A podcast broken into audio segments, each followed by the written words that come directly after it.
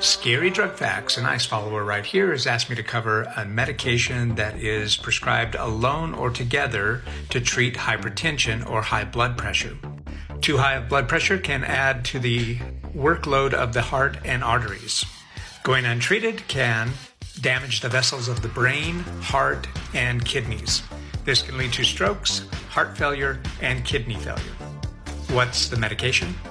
Propranolol According to the Mayo Clinic, there's about 200 drug drug interactions, too many to list here, so I'll list them on the Facebook group Healthcare Disruptors. There are also about 80 side effect incidents not known that I'll also include on the Facebook group.